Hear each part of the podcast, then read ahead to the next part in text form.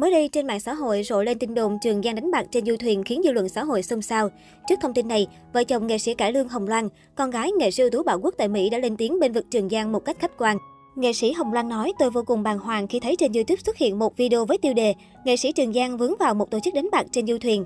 Video này đã thu hút sự chú ý của rất nhiều người. Nói thật tôi không biết YouTuber này là ai, nhưng lại tự nhận mình là người trong giới nghệ sĩ và bàn về ồn ào gần đây của showbiz giới giải trí. Tiếp đó, người này còn bàn về việc Trường Giang vướng vào cờ bạc, khẳng định Trường Giang đánh bài trên du thuyền rồi nói rằng có nghệ sĩ này thì chắc chắn có nghệ sĩ khác tham gia vào trò chơi đỏ đen. Tôi khá bất ngờ trước thông tin vô căn cứ này.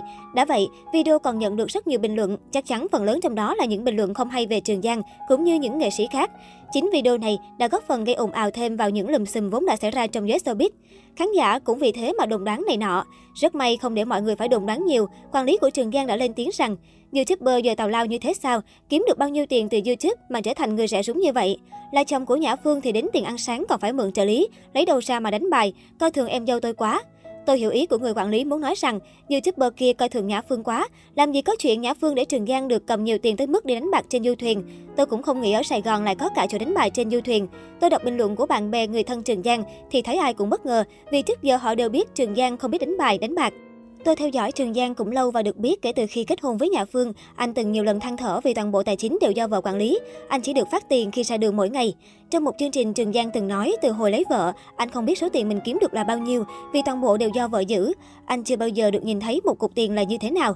Tuy nhiên khi Hồng Loan vừa nói tới đây thì chồng cô là ca sĩ Bảo Lộc chen ngang. Từ từ đã tôi nghe tới đây thấy quen quen. Trường Giang ơi, vụ này tôi đồng cảm với bạn, chúng ta khá giống nhau. Ý của Bảo Lộc chính là cả anh và Trường Giang đều là giai cấp vô sản bị vợ giữ hết tiền. Lời tố gián tiếp này của Bảo Lộc khiến Hồng Loan ngượng đỏ mặt, nữ nghệ sĩ chia sẻ tiếp. Chưa dừng lại ở đó, Trường Giang còn kể trong một lần đi ăn không mang tiền phải cả thẻ, nhưng cũng không được, vì thẻ có tên anh, nhưng không phải của anh. Tôi nghĩ cái này do Trường Giang đùa dẫn thôi, vì thẻ có tên mình thì mình phải dùng được. Tuy nhiên khi quay chương trình muốn ăn phải lăn vào bếp, Trường Giang phải mượn tiền quay phim hoặc khách mời vì trong túi không có tiền. Dù bị siết chặt chi tiêu nhưng Trường Giang vẫn cảm thấy thoải mái vì được đưa tiền cho vợ giữ. Bảo Lộc ngồi cạnh vẫn tiếp tục hỏi đầy ẩn ý. Trường Giang ơi, bạn có thấy thoải mái không? Đúng là trường hợp này không chỉ Việt Nam mà Mỹ cũng rất nhiều. Tôi khá đồng cảm với Trường Giang. Hồng Loan phải vội lên tiếng, chắc chắn Trường Giang cảm thấy thoải mái rồi, anh bán đứng vợ đủ rồi nhé. Qua chia sẻ của nghệ sĩ Hồng Loan, Trường Giang đích thực là người chồng quốc dân, về đánh bạc chắc chắn không hề có. Được biết, Trường Giang đang ghi hình chương trình Chạy đi chờ chi. Mới đây, các nghệ sĩ tham gia chương trình đã có một buổi giao lưu trực tuyến sau khi tập đầu tiên lên sóng. Trong buổi giao lưu này, Trường Giang đã tiết lộ sự thật về Ninh Dương Lan Ngọc khiến dân tình cười bò. Ở câu hỏi ai là người ở dơ nhất, Trường Giang vội bóc mẹ Ninh Dương Lan Ngọc. Tôi không ở chung với các đàn em nên không biết rõ, nhưng tôi thấy Ninh Dương Lan Ngọc là người hay móc lỗ mũi nhất, nhìn phát khiếp. Mọi người chỉ thấy một Ninh Dương Lan Ngọc lung linh trên điện ảnh, ăn diện lồng lộn, nhưng thực ra rất dơ. Lúc nào Ninh Dương Lan Ngọc cũng chỉ chầu trực để móc sỉ mũi bôi lên người anh em đồng nghiệp. Chưa kể Ninh Dương Lan Ngọc đi quay về còn không thèm gội đầu tắm sữa, lên giường ngủ luôn, có khi cả tuần không tắm là chuyện thường.